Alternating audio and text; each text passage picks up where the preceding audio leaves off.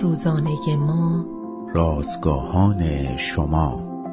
نزدیکی به خدا به ما اطمینان قلبی می دهد بچه با گرفتن دست پدرش در تاریکی آرام می گیرد روز هفتاد سوم از شماره یازدهم نان روزانه ما. دعای استراری عنوان و مزمور هفتاد یک آیات یک تا دوازده متن امروز ما از کلام خداست. استنلی پرایمنات در روز 11 سپتامبر 2001 مشغول کار در طبقه 81 برج جنوبی مرکز تجارت جهانی بود.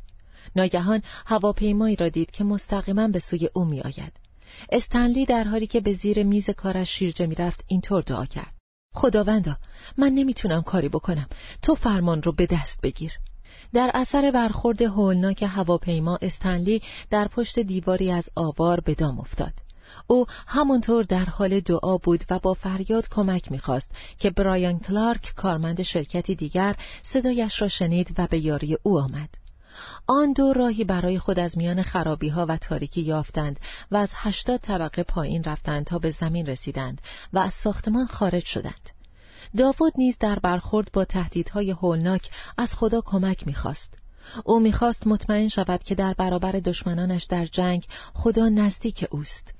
او در یک استدعای قلبی گفت برای من صخره سکونت باش تا همه وقت داخل آن شوم و از من دور مشو.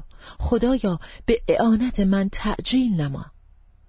خدا به ما وعده رهایی از هر وضعیت دشواری که با آن روبرو می‌شویم نداده است. اما می توانیم مطمئن باشیم که دعاهایمان را میشنود و در همه اوضاع و شرایط کنار ما قدم برمیدارد